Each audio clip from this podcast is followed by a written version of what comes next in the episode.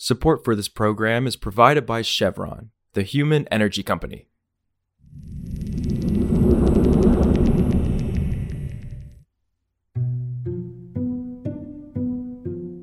This is Politico Energy. I'm Catherine Morehouse. Insurance companies have raised their rates, restricted coverage, or pulled out altogether in some of the states most affected by climate change, making it more expensive for people to live in their homes. Take Florida, for example, where residents pay massive insurance rates compared to the rest of the country and are furious at their elected officials for allowing that to happen.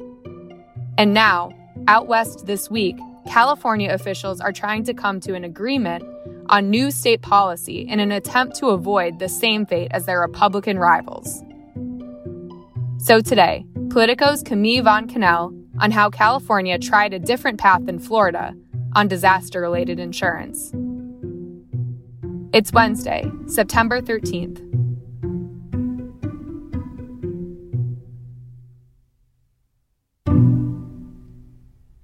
So, Florida has had problems with insurance for decades because it gets hit with hurricanes so much and they end up costing so much money.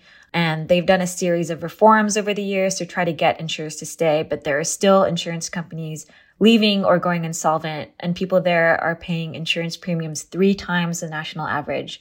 People blame their state leaders. Even former President Donald Trump is taking swipes at Governor DeSantis on insurance.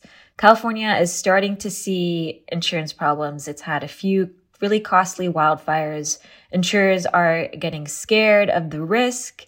Farmers, Allstate, and State Farm have all announced pullbacks, and those are some of the major insurance companies in the state. So politicians here know that the current system isn't working and that they need to do something. And of course, in line with the rivalry between the two states, they keep saying they want to do better than Florida and avoid Florida's fate. It's a comparison I hear from everyone, even people who disagree on what exactly to do. You know, Newsom is looking to debate DeSantis soon, and he has this narrow window of opportunity now to show that California can pull off an insurance fix and is this leader in adapting and responding to climate change. But it's unclear if he can pull it off at all. Yeah, that's really interesting. And one thing that you're reporting is that California has tried a different path than their Republican rivals in Florida, like you mentioned, when it comes to these disaster related property insurances. Could you talk a little bit more about exactly what the strategies are that have been floated and kind of the details of, of those policies that you have? Yeah. So one of the main differences so far is that the states have fundamentally different regulatory and political systems regarding insurance, even before we have these costly disasters happening because of climate change. So since the 80s, California has had really strong consumer protections and an elected insurance commissioner, which is pretty rare. And that has kept rates here in California among the lowest in the nation. But of course, the industry has complained about those regulations. And now California state leaders, including the legislature and the insurance commissioner, are floating new ideas. And some of those new ideas include allowing insurance companies to base their rates on forward looking models that take into account climate change and the potential increase in costs related to that. Right now, California is the only state in the country to still require insurers to base their rates off of historical data. Other ideas that have been floated more on the consumer side of this argument is requiring insurers to write policies in fire prone and disaster prone areas if they want to do business at all in California, which is a really big and profitable market.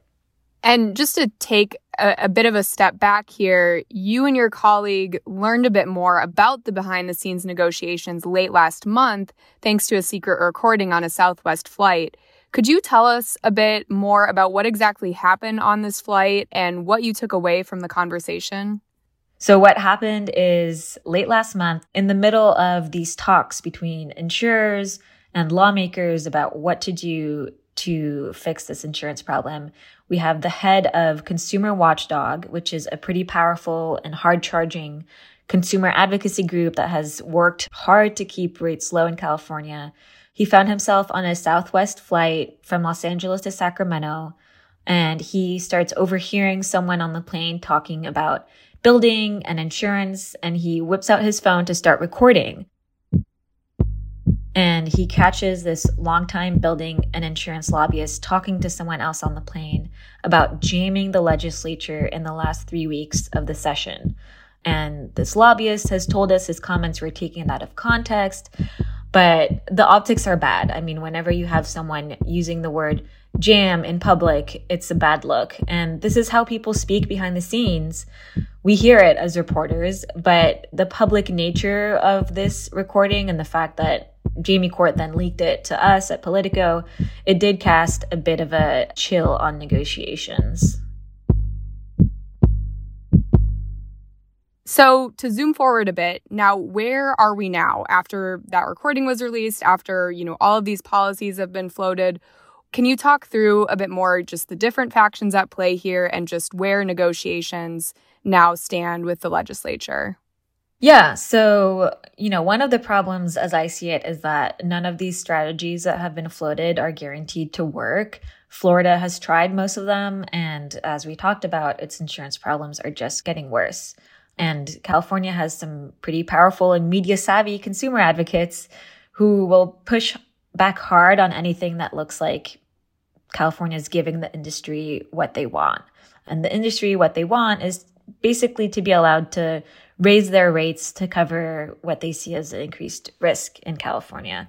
There's a bit of a middle ground emerging because the problem is getting so widespread, and a lot of lawmakers themselves have spoken up about how they can't find affordable insurance. And builders, home builders have had to pause construction because they can't find affordable commercial insurance. And that's a problem in California where building housing is a big priority. So we have all these kind of new players in the mix, but talks for a legislative deal have essentially fallen apart. And this is kind of a new development. The end of the session here in California is on Thursday, and all bills had to be in print by Monday night and we didn't see anything come together on insurance. So it's not going to happen this session. They were unsuccessful in trying to jam something through, regardless of how you feel about that word.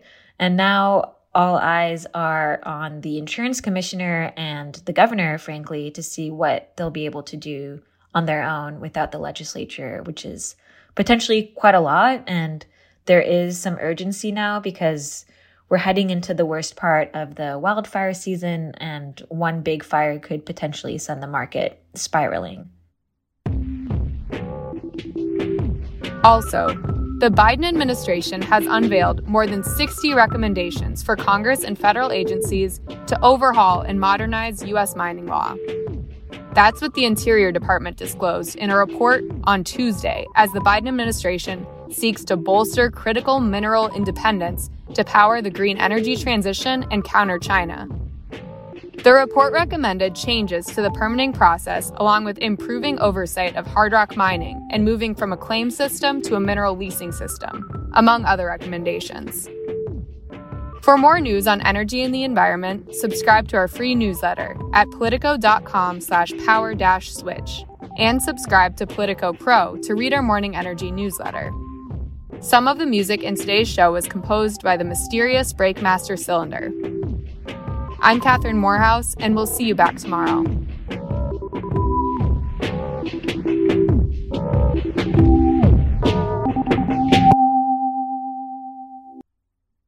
Support for this program is provided by Chevron.